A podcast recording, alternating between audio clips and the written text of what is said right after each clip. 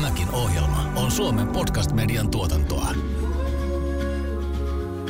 No niin, mulla on tässä tää vauva sylissä ja kai se sulla on viiskuinen kotona, niin hoidetaan nämä meidän vauvojen raha-asiat saman tien kuntoon. Kuulostaa oikein hyvältä.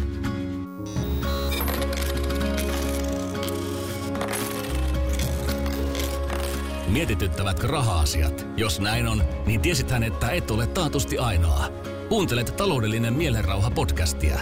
Tässä podcastissa tavoitellaan taloudellista mielenrauhaa sijoitusblokkari Jasmin Hamidin ja Danske Bankin sijoittamisen huippuasiantuntijan Kaisa Kivipellon johdolla. Tämän ohjelman tuottaa Danske Bank. Ohjelma sisältää kaupallista yhteistyötä. Tässä jaksossa. Uh, mun kolmenvuotias ei, ei se, se ei osaa edes sanoa euro. Leikit teille. Jonka toki olet ensimmäiseksi osa. sanaksi yrittänyt opetella. Leikit teille kauppaa ja ei se osannut. Se oli vaan yksi. Mä euro. Yksi. Tai oikeastaan yssi. Mutta, No, mutta se on menetetty peli sitten. Se tarkoittaa sitä, että jos yhtenä vuonna se tuottaa 7 prosenttia, sulla on vaikka satanen siellä, sitten sulla on se 107 euroa.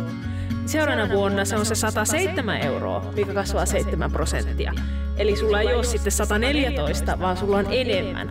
Ja joka vuosi sitä, se massa siellä kasvaa. Ja se on se korkoa korolle ilmiö, mikä tekee siitä niin, niin kuin kaunista ja vauvalle niin kuin sopivaa. Juurikin Eli kun näin. sulla on se aika sun puolella. Nimenomaan Ja tajusin vasta jotenkin niin kuin onnellisen tilanteeni vasta siinä vaiheessa, kun Instagramin storeihin aina laittelen, että missä meen milloinkin. Ja sitten muutama tyyppi laittoi viestin, että miten sulla on varaa käydä lounaalla joka päivä äitiyslomalla.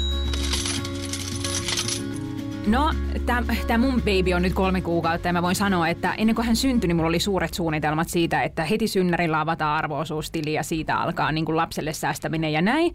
Ja nyt tässä on mennyt tämä kolme kuukautta niin kuin ihan hetkessä ja, ja veikkaan, että menee toinenkin, että miten sä oot sä ollut yhtään niin kuin aikaansaavampi? No meillä on tuota passikuva on otettu ja No passi niin. hommattu, joka tarvitaan sitten tunnistautumiseen tietenkin pankissa, että saadaan arvoosuustili auki.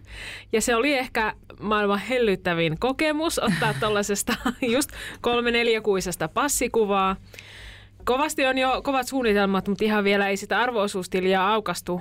Mutta nyt kohta se pitäisi hoitaa vai mites mieltä saat Julia Tureen? Sulla on toinen vauva tulossa ja ensimmäinen lapsi kotona kasvamassa ja sulla on vauvojen raha-asiat hyvin näpeissä. Joo, musta tuntuu, että oli niinku mun miehelle joku semmoinen oma pesärakennus vietti, että se hoisi sen arvoosuustilin saman tein, kun mun poika syntyi. Ja mä veikkaan, että tämän toisen kohdalla tehdään täysin samalla tavalla, koska muutenhan se olisi epäreilu, että sille toiselle tulisi vähän etumatkaa näiden sijoituksien kertomisessa.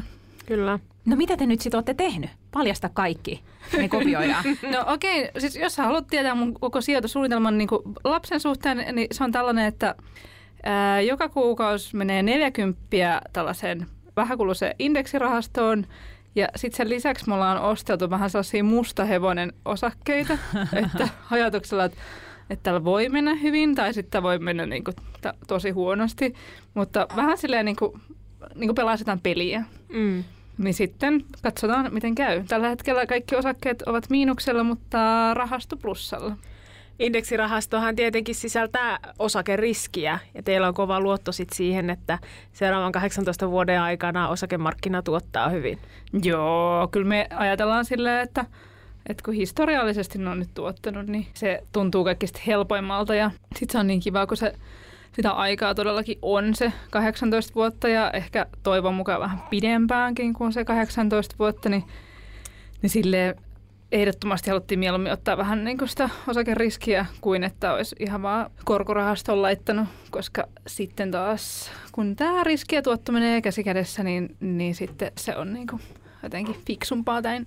No nyt meillä on nämä, näiden vauvojen asiat kunnossa, mutta kun mä seuraan sosiaalisessa mediassa erilaisia vauvaryhmiä oman vauvan myötä, niin siellä tuntuu keskustelu olevan lähinnä sitä, että minkä pankin säästötilin olette avannut vauvalle. Niin mitä sä sanoisit nyt näille kymmenille tuhansille suomalaisille äideille ja iseille, että mi, mitä kannattaa, mistä kannattaa lähteä?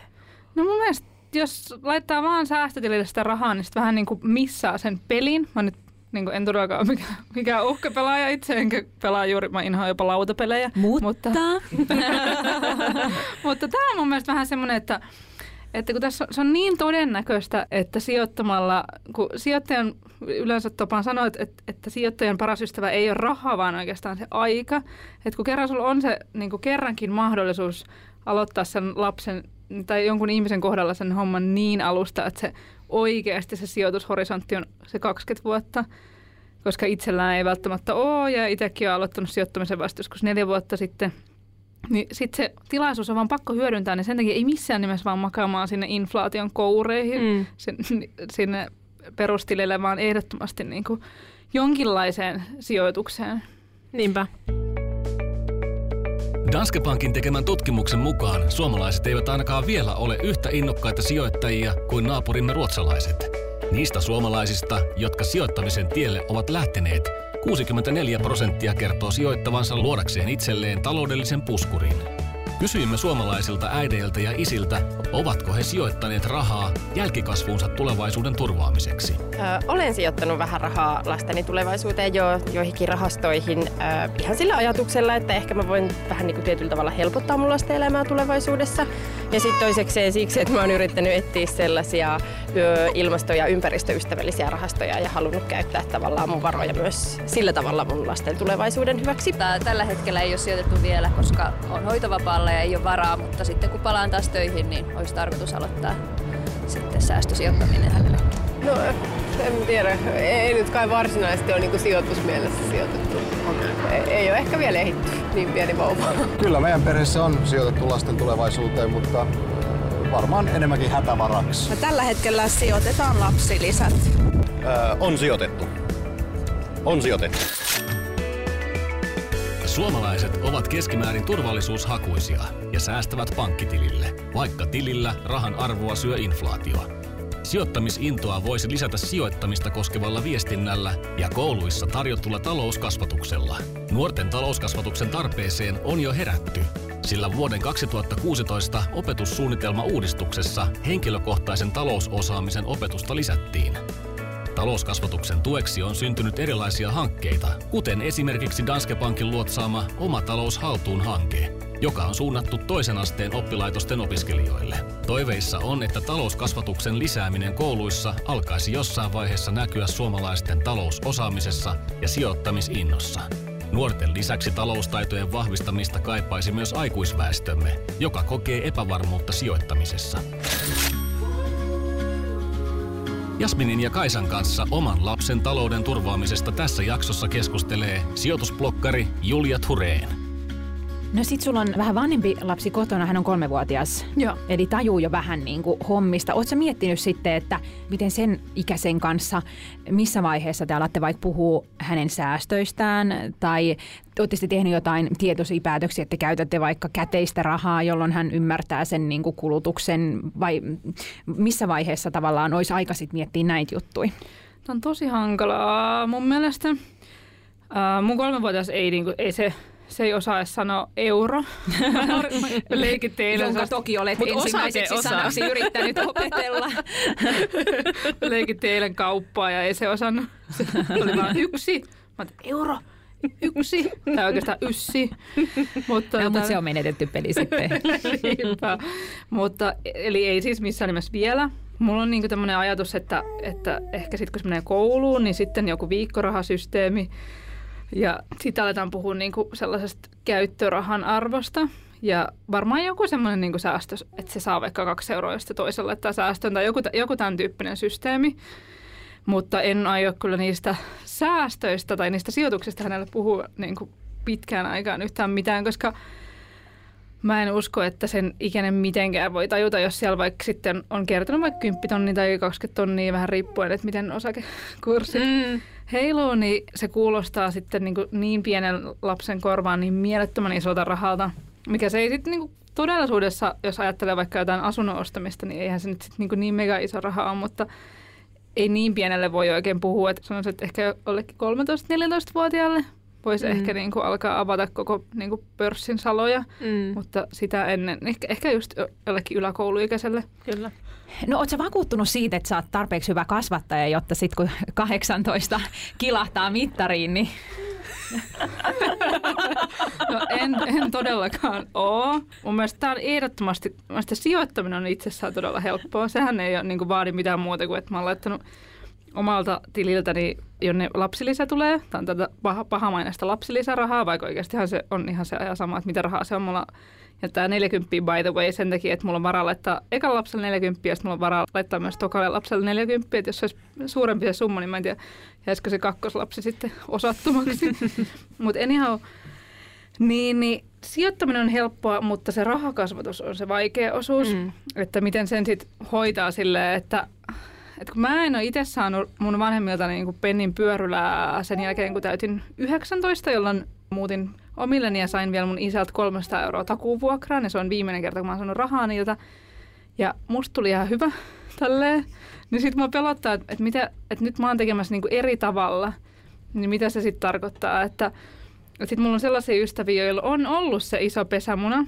Niin sitten niille ei ole ollut sellaista niin kuin motivaatiota vaikka niin kuin mennä töihin opiskeluiden ohessa mm. tai edistää jotain niin kuin omaa uraansa. Niin tämäkin niin kuin, tämä huolettaa mua esimerkiksi, että, että se, ei ole, niin kuin, se ei ole ihan yksilitteisen niin kuin, että hyvä asia pelkästään, että sysää 18-vuotiaalle vaikka 20 000 euroa. No mä, mä sanoisin, että tässä äidiksi tulemisessa se yksi iso juttu on, että sä teet väärin joka tapauksessa. Mikä tosi... tahansa valintoja sä teet, niin pieleen menee ainakin niin. jonkun mielestä. Just näin. Eli ehkä siinä pitää vaan luottaa siihen, että asiat, asiat menee mä, niin mä luotan parhaan. myös tosi paljon tota, mallioppimiseen. Että mä ja mun mies ollaan molemmat sellaisia, että että me ei ole mitenkään kauhean tuhlailevaisia ja meillä on aika semmoinen niin kuin elämäntyyli aika semmoinen, että, että rahaa saadaan säästöä aika helposti ja, ja tälleen, että niin, mä veikkaan, että jos meidän lapset niin katsoo sitä vierestä 18 vuotta, niin niitä pitää vihata niitä elämää aika paljon, jotta ne niin haluaa tehdä sen täysin päinvastoin. Mm. Toi on kyllä totta, koska mä huomaan, että kauhean usein, kun mä puhun jostain omasta säästötottumuksesta tai jostain, mikä on mua herättänyt ajatuksia, niin mä aika usein sanon, että silloin kun mä olin pieni, niin mun vanhemmat sitä ja tätä. Mm. Että et kyllä sieltä on jäänyt niitä esimerkkejä. Mä uskon niin. oikeastaan jopa mallioppimiseen enemmän kuin sellaiseen, että poikani, nyt kerron sinulle totuuden elämästä. niin. Vaan enemmänkin mun se tulee sellaisessa niin perusarjessa se, että miten, niin kuin, miten asioita hoidetaan. Mutta on siinä mielessä huolestuttavaa, että sitten täytyisi niin kuin vihdoin, jotta malli opettaisi lapsensa kaikkiin muihinkin hyviin tapoihin, niin, niin olisi pakko alkaa liikkua joka päivä kaksi ja... tuntia ja joka ilta kännykän selailun sijasta lukee jotain. New York Times. Juuri näin. Niin. Juuri näin. Se on totta. Mm. Jopa 59 prosenttia suomalaisista uskoo omien lastensa taloudellisen tilanteen olevan tulevaisuudessa omaa tämänhetkistä tilannettaan parempi. Naiset uskovat näin miehiä vahvemmin. Naisten ja miesten välisiin eroihin lukeutuu Danske Bankin raportin mukaan myös se, että miehet näkevät naisia useammin sijoittamisen hauskana harrastuksena tai rikastumiskeinona. Naiset taas kokevat sijoittamisen miehiä useammin vaikeaselkoiseksi ja vähättelevät omia sijoitustaitojaan. Viime aikoina naiset ovat saaneet kannustusta sijoittamiseen muun muassa lehtiartikkeleista ja blogeista. Julia Thureen on yksi tämän hetken suosituista sijoitusvaikuttajista.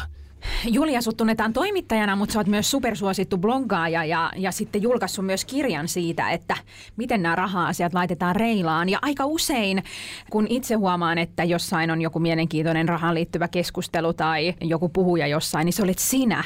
Miten susta tuli tällainen tämmöinen oraakkeli? tota, uh, ja miten me muut voidaan kopioida tämä jälleen kerran? Niin. Uh, no mulla on vähän semmoinen niin periaate elämässä, että mä uskon se radikaaliin avoimuuteen, että raha-asioista voi puhua oikeastaan niin kuin ihan niin paljon kuin ihmiset jaksaa vaan kuunnella.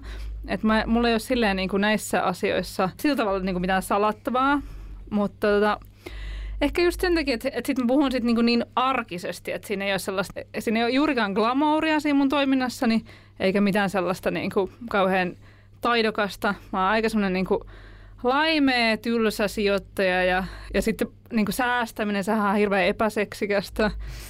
Että mä tykkään, niin kun mä saan hirveät kiksejä siitä, kun mä saan rahaa säästöön, niin, niin sehän on monen korvaan kuulostaa aika ankealta elämältä. Sitten on selkeästi kuitenkin niin joukko ihmisiä, joita, joita tällainen kiinnostaa ja kiinnostaa se, että, että miten niin suht iisisti saisi raha-asiat hanskaan, niin Sitten mä oon huomannut sen, että aina kun mä avaan suunirahasta, niin sitten hirveästi mä törmään ihmisiä, jotka haluaa puhua myös niistä mm. samoista aiheista. Ja mulla on esimerkiksi mun Instagramissa koko ajan jotain niin kuin privaattikeskusteluja käynnissä, missä ihmiset, niin kuin, että no mulla on tämmöinen ja tämmöinen tilanne, että mitä mieltä sä tästä? Sitten mä joka kerta aloitan sen sillä, että no, mä en ole missään nimessä mikään sijoitusneuvoja, enkä en ole lukenut taloustiedettäkin vaan 25 opintopistettä, että, että mä en ole mitenkään ammattimainen tässä, että mä puhun näistä asioista tosi arkisesti, mutta sitten ehkä just se vetoaa, että se on mm. niin sellaista kansankielistä. Hmm. Samaistuttavuus on kyllä tärkeää ja tuntuu, että ihan viime vuosina on niin kuin tavallaan menty siitä, että muutkin kuin liituraitapukuiset vuorineuvokset voi, niin. voi rahasta puhua, että et, et ollaan saatu tämmöisiä samaistuttavia kasvoja mm. rahapuheelle. Se on ihan mahtavaa. Mikä sun mielestä on tärkeimmät asiat, minkä naisten ja etenkin äitien pitäisi laittaa kuntoon siinä omassa taloudessa ja raha-asioissa? No pitäisi pitää huolta siitä, että myös itsellään sitä rahaa kertyy. Et jos eletään parisuhteessa, niin sitten pitäisi puhua mun mielestä kumppanin kanssa just silloin, kun vaikka ollaan saamasta lasta, niin etukäteen ja euroissa niistä hommista, että ei sille ympäripyöreästi, että no katsellaan sitten, vaan ihan mielellään äitien kannattaa niinku miettiä se, että että miten ne niinku hoitaa sen vaikka tyylin, tai kuulostaa laimeelta, mutta vaikka eläkekertoma, jos nämä aikoo olla monta vuotta kotona. Mm. Et mulla on esimerkiksi yksi ystävä, joka on ollut niinku viisi vuotta hoitovapaalla, niin se aloitti just sen ekan lapsen saatuaan niin sijoittamisen sen takia, että se ja sen puoliso niinku sijoittaa sille myös rahaa, koska se tiesi, että nyt niinku eläkekertymät tulee olemaan tämän, tältä ajalta paljon pienempiä.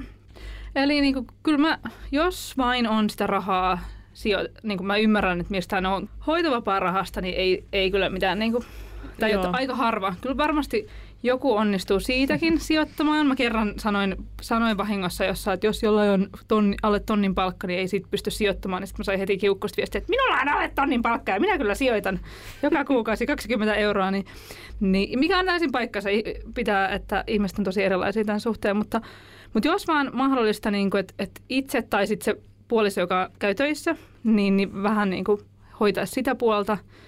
Ja sitten, no en mä tiedä, niin kuin, eihän se nyt lapsen raha-asiat, niin nehän nyt on vähän sellaisia, että kukin tekee tyylillä, että mikä niin kuin sopii mm. silleen, että mun mielestä mieluummin ehdottomasti sijoita eka itsellesi ja sitten vasta sille lapselle, että kuitenkin ihminen on niin kuin itse vastuussa elämästänsä mm. enemmän kuin vaikka lapsen tulevista raha-asioista.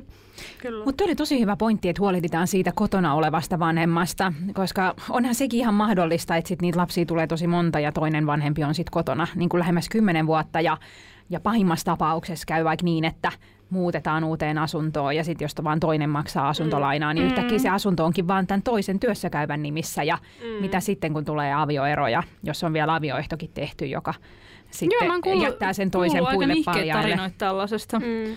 Mä oon jutellut esimerkiksi yhden avioerojuristin kanssa, niin, niin se on niinku vähän sille pelotellut jopa niinku näistä, että, että mitä voi sattua, jos niinku ei pidä huolta siitä, että vaikka omistukset on jaettu puoliksi ja mm. tämän tyyppisiä hommia. Mm. Ja mikä siinä onkaan sitten, että varsinkin siinä vaiheessa, kun naiset äh, saa lapsia, niin siitä tulee sellainen... Äh, että raha ei ole enää tärkeää. Tietenkin se lapsi on se maailman tärkein asia, mutta se, että kyllä se rahakin on, on niin tärkeä ne ei sulje toisiaan pois. Et sitten keskitytään ja halutaan olla kotona ja sekin on ihan oikein, mutta, mutta kyllä se, niin se raha on sellainen elämän mahdollistaja kuitenkin tässä yhteiskunnassa – Mm. Että pitäisihän se sitten mm. olla kuitenkin Ehdottomasti. mukana. Mä ainakin itse, vaikka äitiyslomaa varten on säästänyt taas nyt rahaa, koska se niin kuin raha silloin äitiyslomalla on aika tärkeää, että sitä saa viettää niin, niin, niin kuin mukavaa ja laadukasta elämää kuin haluaa. Mm. Että nyt on niin kuin, mulla on hirveän hyvä osa sille, että mä oon pystynyt niin kuin mun palkastani säästämään ja ja silleen, että mä, mä tiedän, että mulla nyt on niin kuin varaa olla sitten kotona pitkään. Mulla on myös ystäviä, jotka, joiden on ollut pakko palata niin kuin töihin silloin, kun niitä lapsia on yhdeksän kuukautta. Että ei vaan, niin kuin sillä hoitorahalle ei ole vaan mitenkään tullut toimeen, eikä ole niin kuin onnistunut säästämään sitä ennenkään, koska ei on ollut vaikka niin pieni palkka. Että, että nämä on kaikki tällaiset, että jos vaan pystyy, niin mm. sitten... Niinpä. Just näin. Mä, mäkin tunnistan ton, että, että toki on hyvässä asemassa, kun on, on ollut sellaiset tulot, että on ollut helppo säästää, mutta mä muistan myös, että heti kun vauva ilmoitti tulostaan, niin, niin aloin säästää rahaa nimenomaan tilille käteistä, sellaista, jota on sitten niinku helppo, helppo käyttää. Ja ja tajusin vasta jotenkin niin kuin onnellisen tilanteeni vasta siinä vaiheessa, kun Instagramin storeihin aina laittelen, että missä meen milloinkin ja sitten muutama tyyppi laittoi viestin, että miten sulla on varaa käydä lounaalla joka päivä äitiyslomalla. Niin. Ja sitten tajusin, että aivan, että näinhän se on, että, että kaikille ei ole sitä mahdollisuutta. Ja mulle se nimenomaan on ollut semmoinen henkireikä, että Just ei näin. tarvi olla vaan siellä, siellä kotona ja aina tehdä ruokia itse, kun sitä hommaa siellä kotona on muutenkin niin paljon, tuntuu, että ei mitään muuta tehdä kuin pestä pyllyä ja pestä pyykkiä, niin, niin, niin sitten se, että pääsee vähän ulos Mm, kyllä. lounasaikaan näkee muitakin ihmisiä, niin se on ollut kyllä oman jaksamisen kannalta tosi tärkeää ja, ja, ja joka, jokaisen euron arvosta. Joo, mulla on ehdottomasti silleen, että mä oon mieluummin tinkinyt lasten vaatteissa tai jo- jostain Mm. niinku tuollaisista hankinnoista ja laittanut sen itseäni sitten. Ja se- sen takia olet ajoittanut tuon lasketun ajan sille kesän korvalle, Kyllä. että lapsesi voi olla vaatteetta. Hän ei tarvitse turhaan Ei tarvitse pukeutua. 0-3 kuukautista vaatteita ei, ollenkaan. Ei todellakaan. Todella, niin kuin nyt on viety pitkälle. Kaikki on optimoitu minun Kyllä. elämässäni. Joo. Niin Julia sanoi tuossa, että sijoitat lapsilisiä. Siis hyvä tulosena saat tulonsiirtoina meiltä muilta veronmaksajilta ja, ja maksimoit sen sitten lapsellesi, että hän Pelaamalla sitten pörssissä. kultalusikka suussa aloittaa a- aiku, Joo. 18-vuotiaana aikuisuuden. Onko se Kyllä. oikein? Se on vähän kyseenalaista toimintaa ja tästä on, niinku, tää on tosi kinkkinen homma tämä lapsilisän maksaminen, koska mä ymmärrän, että se, se menee silleen, että, että jos niinku ihmiset, joilla on niinku ke- keskitulot ja jo- joilla on varaa niinku sijoittaa se lapsilisä, jos se verotettaisiin niiltä pois, niin mä oon käsittänyt, että sitten se niinku poliittinen insentiivi pitää se lapsilisä heilläkin verottomana on se, että sitten kaikkia kiinnostaa se, että paljonko se lapsilisä on. Koska jos se otettaisiin niin hyvätuloisilta tai keskituloisilta pois, niin sitten se näivettyisi pikkuhiljaa pois ja sitten pienituloisilla ei enää sitä olisi. Mutta sitten toisaalta taas onhan tämä nyt niin täysin sairasta, että mulla on oikeasti varaa sijoittaa se, se lapsilisä. Tietenkin niin se, se on mun mielestä vähän niin kuin, että et miten se nyt sanoo, että yhtä hyvin voisin sanoa, että, että mä laitan sen ää, lapsilisän vaikka mun lapsen päiväkotiin tai lapsen ruokaa, että mä laskeskellut, että mun lapseen menee about 380 euroa kuussa, niin se lapsilisä on 95 euroa, niin, niin sinnehän se niinku myös menee yhtä lailla, että toi nyt on vähän provosoivasti sanottu, että se 40 olisi juurikin se lapsilisäraha, Mm. että, mutta on se silti niin kuin tämä, että mä pystyn oikeasti laittamaan 40 kuussa sivuun, niin en, en tiedä oikein. Ei, mä en niin kuin, mulla on vähän silleen, että, niin kauan kun ne pelin säännöt on tällaiset, niin mä pelaan näin, mutta ei mulla olisi niin kuin välttämättä mitään sitä vastaa, että, sitä vähän muutettaisikin, koska kaikki muuttuu, että on aika lailla veronalaisia, niin, mm. niin sen takia mä ihmettää, että miksi tämä just ei ole. Mutta sä oot varmaan oikein siinä, että, että tietyissä mm, tuissa se universaalius tavallaan on takuu siitä, että se, se säilyy. Mutta mä oon huomannut tuon kanssa nettikeskusteluissa, että jos on joku bloggaaja, joka kertoo siitä, kuinka sijoittaa lapsilisät, niin sitä paheksutaan. Mutta sitten jos on joku toinen bloggaaja, joka kertoo, kuinka säästää lapselleen sen kuussa johonkin rahastoon, niin se on ihailtavaa, Mm. että se- on vähän niin kuin Niin, että ehkä, ehkä pitäisi niinku olla vaan hiljaa, hiljaa suusupussa tuosta lapsilisä-asiasta. Ja kukapa vanhempi ei haluaisi mahdollisimman hyvää tulevaisuutta omalle sepä lapselleen, se. jos siihen on se, et- mahdollisuus. Et, si, siinä, siihen tämä kaikki palautuu, että, että sitä aina vaan niin kuin miettii sitä, että miten, miten tälle nyt voisi järjestää sellaista tulevaisuutta, että sillä olisi niin kuin aika helppoa. Mä en niin kuin, tai siis helppoa ja helppoa, mutta mulla on vähän, vähän välillä niin kuin jotenkin niin kuin ongelmia tämän hyvinvointivaltion uskomisen kanssa, että mua pelottaa se, että vaikka 20 vuoden päästä korkeakoulutus on maksullista tai jotain tällaisia, mm. että mulla on niin kuin, et, et mä en niinku ajattele, ajattele tätä silleen, että et mä säästän tässä jotain niinku kaljottelurahaa mun lapselleni, vaan enemmänkin silleen, että mit, et mitenköhän tämä maailma muuttuu, mitä tapahtuu, mitä ilmastonmuutos aiheuttaa meille, niinku, mitä tämä ikärakennemuutos, tästä tulee nyt kaikki tällaisia dystopiakuvia heti, niin, niin sitten niinku jotenkin ajattelen, että, että tämä on niinku yksi keino varmistaa sitä, että että silloin olisi niinku helpompaa, mutta, mutta on eettisen puolen mä tajun täysin, koska sitten samaan aikaan mua pelottaa eriarvoistuminen ja se, että nyt jo on keskustelu siitä, että ihmisillä ei välttämättä ole varaa mennä toisen asteen tutkintoon, mikä on tietenkin niinku tosi iso Mm. ongelma, jos ihmiset ei pääse opiskelemaan siihen ammattiin, mihin ne haluaa, sen takia, että niiden vanhemmille ei ole varaa siihen. Niin myös niin sit mun äänestyskäyttäytymisessä tämän sit huomaa, että, että en mä, niin kuin, mä en äänestä välttämättä sellaista puoluetta, joka niin kuin vaikka ajaisi juurikin minunlaisen ihmisen etua, vaan, niin kuin, vaan ehkä sitten jotain muuta. Mm. Kun alkaa sijoittaa rahaa lapselleen, voi sijoituskohteiden valintaa tarkastella eri näkökulmista. Esimerkiksi osakemarkkinoilla olevien yritysten vastuullisuuteen voi perehtyä tutustumalla yritysten omiin vastuuraportteihin. Kuunnellaan seuraavaksi, mikä vaikuttaa Julian ostopäätöksiin osakemarkkinoilla. Kun aletaan kenen tahansa sijoittamista miettiä, mutta myös lapsen sijoittamista, niin mitä mieltä saat siitä, että minkälaisiin kohteisiin sijoitetaan? Me puhuttiin siitä, kuinka osakesijoittaminen on fiksua, kun lapsella on aikaa sen 18 plus vuotta odottaa sitä niiden rahojen käyttöä, mutta entä sitten sen jälkeen? Onko se miettinyt tätä sijoitusten eettisyyttä? Joo, joo. No Jasmininkin kanssa jutellut tästä näin, mun mielestä sulla on ollut tosi hyviä pointteja siitä, että, niin kuin, että just vaikka osakepoiminta on siinä mielessä helpompaa si- sijoittaa eettisesti, että tai niin kuin vastuullisesti, että tietää, mihin firmaan rahansa laittaa. Että mä oon pyrkinyt valitsemaan sellaisia yrityksiä, joihin mä uskon, joiden olemassaoloa mä uskon, että ne on vaikka seuraavat 20 vuotta olemassa. Mä en ole varma ollenkaan, että onko joku öljyyhtiö tai, tai joku kivihiiliyhtiö olemassa enää. Et mun mielestä se on niin kuin vastuullista paitsi maapallon kannalta, niin myös ihan niin kuin järkevää sijoittamistoimintaa, mm. koska, koska mulla on niin pitkä tämä sijoitushorisontti, että pitää olla sellaisia aloja, jotka on niin tulevaisuudessakin olemassa. Mutta siis ESG-kriteerit on tosi vahvat, eli niin kuin ympäristö ja se, että ne firman työntekijät voi hyvin ja, ja sitten firmassa ei ole niin kuin korruptiota tai että mm. se hallinto on kunnossa. Että kyllä mä niin kuin kaikissa mun sijoituksissa mietin sitä ja mulla on niin kuin mun indeksirahastokin on sellaista, että siellä on vaan suomalaisia pörssifirmoja, niin mikä tarkoittaa sitten taas sitä, että, että ainakin niin kuin tutkimusten mukaan niin Suomen tai Helsingin pörssin firmat on niin kuin maailman toisiksi vastuullisimpia mm-hmm. yrityksiä, niin sitten siihen on ollut helppo laittaa ja sitten sit kun on tehnyt sitä osakepoimintaa, niin on myös laittanut vaan sellaisiin yrityksiin, joiden liiketoimintaa aidosti haluan tukea, eikä niin kuin, en juuri esimerkiksi tupakkaan tai pornoon tai asekauppaan tai tämän tyyppisiin, mm. mutta myös niin kuin, tosi vahva ympäristönäkökulma näissä. Kyllä. Muistutapa Kaisa nyt, mistä, mikä tämä ESG oli? E tulee sanasta environment eli ympäristö. S tulee sanasta social eli niin kuin sosiaalinen toiminta ja G tulee sanasta governance eli hallinto. Eli se on sitä, että onko se yritys korruptoitunut tai ei ja kiertääkö veroja vai ei ja niin, niin, niin edespäin. Eli ja se sosiaalinen tosiaan sitä, että miten kohdellaan työntekijöitä, minkälaista hankintaa on vaikka, että mistä ostetaan tavarat, minkälaisista maista ja mistä olosuhteista. Ja mistä sen sitten tietää, että miten se mikäkin firma pärjää ESG? Seuraako jotkut analyytikot näitä tai annetaanko näille pisteitä jotenkin? On, on erilaisia, niin kuin pankeilla saattaa olla omia analyysejä, jotka kertoo siitä vastuullisuudesta.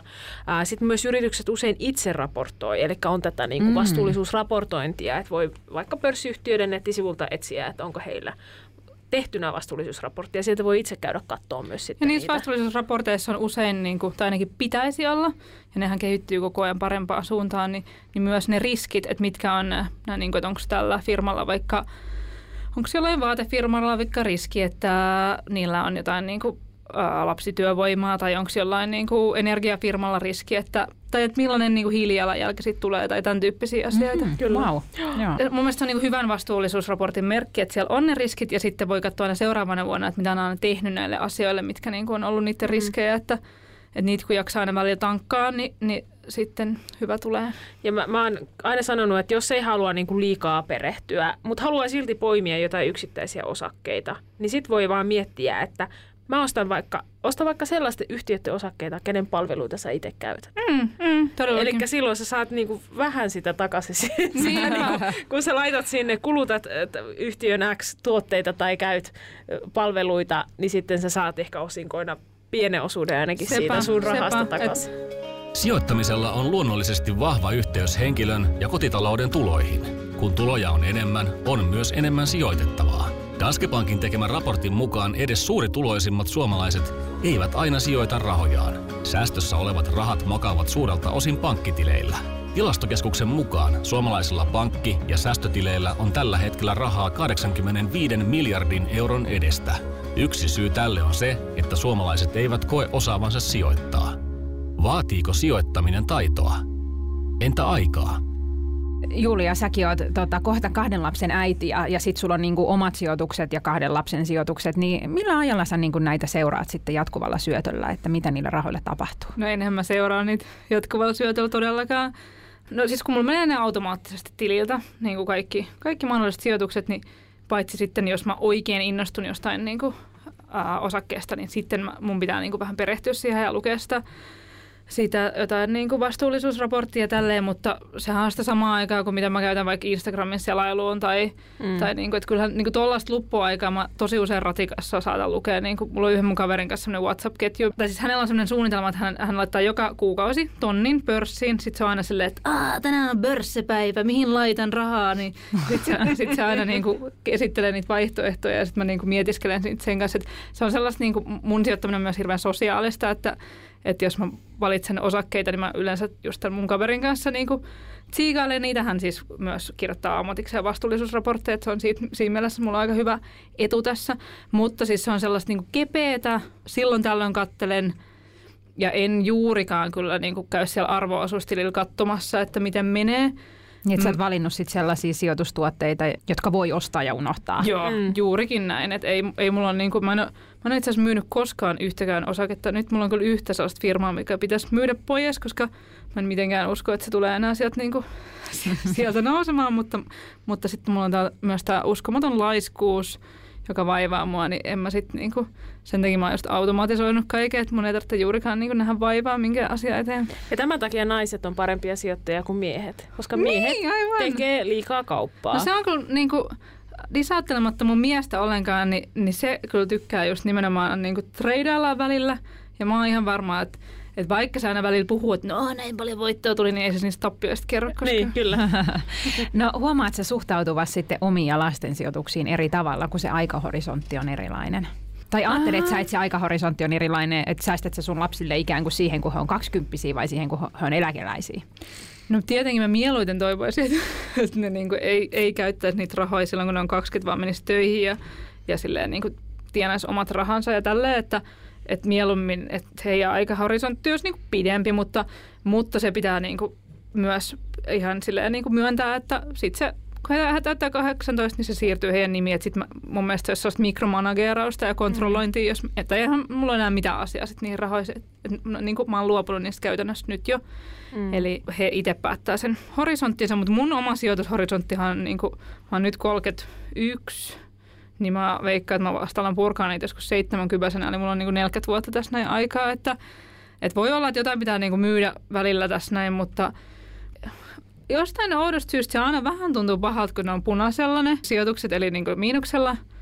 Se rivi, varsinkin nyt viime aikoina se rivi on ollut niin ne os- osakerivit, ei rahastot, mutta osakkeet, niin ne on ollut kaikki niin aika lailla sitä punaista näyttänyt, niin, niin se välillä tuntuu vähän pahalta, mutta sitten vaan niin kuin, jotenkin lukee nettikeskusteluja ja katsoo historiaa niin kuin sitä pörssin niin kuin kuvastinta, niin se on kuitenkin koko ajan noussut, että mm. että kyllä mä uskon, että tuossa ajassa sit vaan niin kuin nousee. Että, ja myös mä ehkä suhtaudun niihin rahoihin vähän silleen, että että kun ne ei ole mun arjesta pois, että mä niin kuin käytännössä katsoen olen luopunut niistä, että sit semmoinen stressaaminen voi alkaa sitten 70 että uskallanko mä nyt myydä ne mm. ja, ja tälleen, niin sit se on sitten niinku oma, oman aikansa juttu. Mutta siinä vaiheessa sulla on niin paljon jo tuottaa tullut korkaa korolle, että sulla on siellä no ylimääräistäkin. Nimenomaan. Se tietenkin on aika kauhistuttava ajatus, että sulla on se pyöreä pulleen vauva siinä ja sitten sä ostat sille osakkeita, mikä tuntuu sellaiselta niin kuin kauhealta pörssihai pelaamiselta, mutta sehän se juttu on, että osakkeiden arvot heiluu lyhyellä aikavälillä.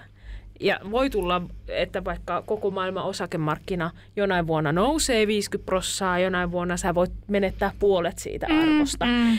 Mutta se vuosien mittaan pitkällä aikavälillä se tuotto on maailmanlaajuisesti noin 7 prosenttia, kun puhutaan vuosien ja vuosien aikajaksoista. Ja se tarkoittaa sitä, että jos yhtenä vuonna se tuottaa 7 prosenttia, sulla on vaikka satanen siellä, sitten sulla on se 107 euroa, niin seuraavana vuonna se on se 107 euroa, mikä kasvaa 7 prosenttia.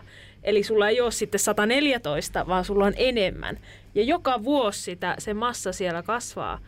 Ja siinä, se on se korkoa korolle ilmiö, mikä tekee siitä niin kaunista ja vauvalle niin kuin sopivaa. Juurikin Eli kun näin. sulla on se aika sun puolella siinä. Nimenomaan. Joskus mä hurvittelen sille, että mä menen jonnekin niinku nettilaskurin katsomaan, että jos mä sieltän näin paljon ja ja 7 prosentilla korolla ja näin sijoitushorisontti on näin pitkä, niin että paljonko siitä on niinku tuottoa ja paljonko siitä on niinku pääoman niin. tunkemista sinne osakkeisiin, niin kaikilla on omat huvinsa ja tämä on mun. Näin.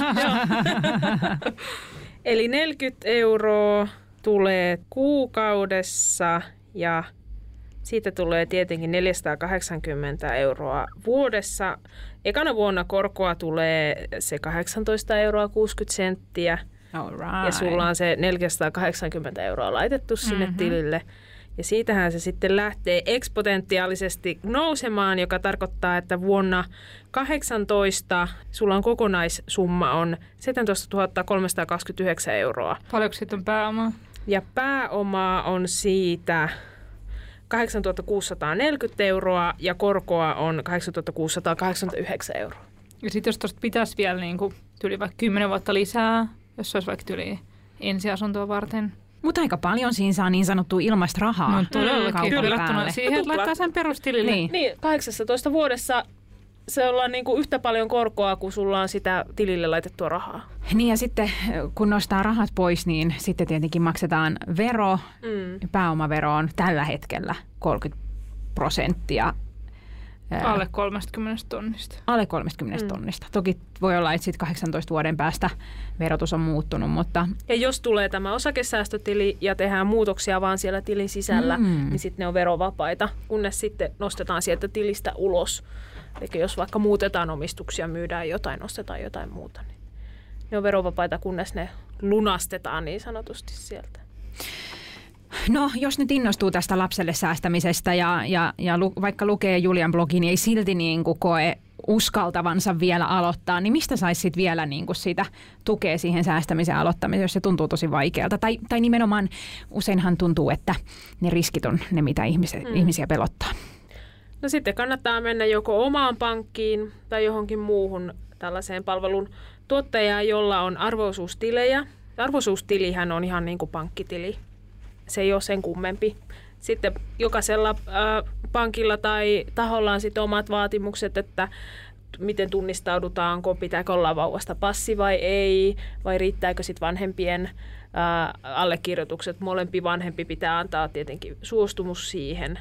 Ja sitten lähdetään ostamaan niitä hyväksi havaitsemia ää, tuotteita sinne arvoisuustilille. Ja siinäkin sieltä pankilta saa varmasti apua, että mitkä on ne sopivimmat tuotteet ja minkälaista riskitasoa haluaa sille sinne arvoisuustilille ja kuinka pitkä se sijoitusaika on.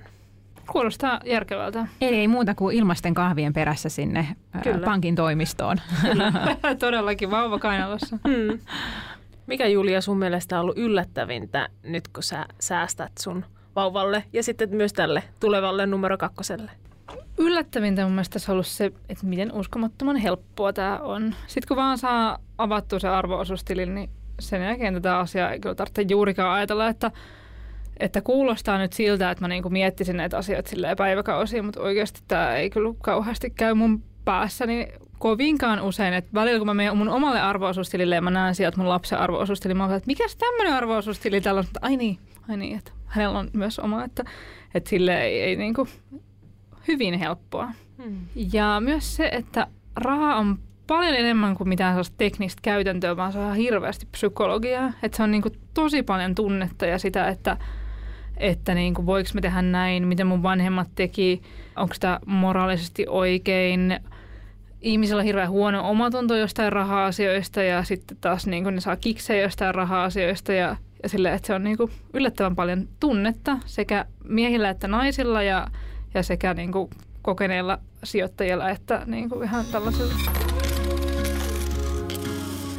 Kuuntelit taloudellinen mielenrauha podcastia. Seuraavassa jaksossa perehdymme Fire-sukupolveen, joka aikoo eläköityä ennen virallista eläkeikää. Miten tämä on mahdollista? Siitä kerromme seuraavassa jaksossa. Ohjelman tuotti Danske Bank. Kiitos kuuntelusta.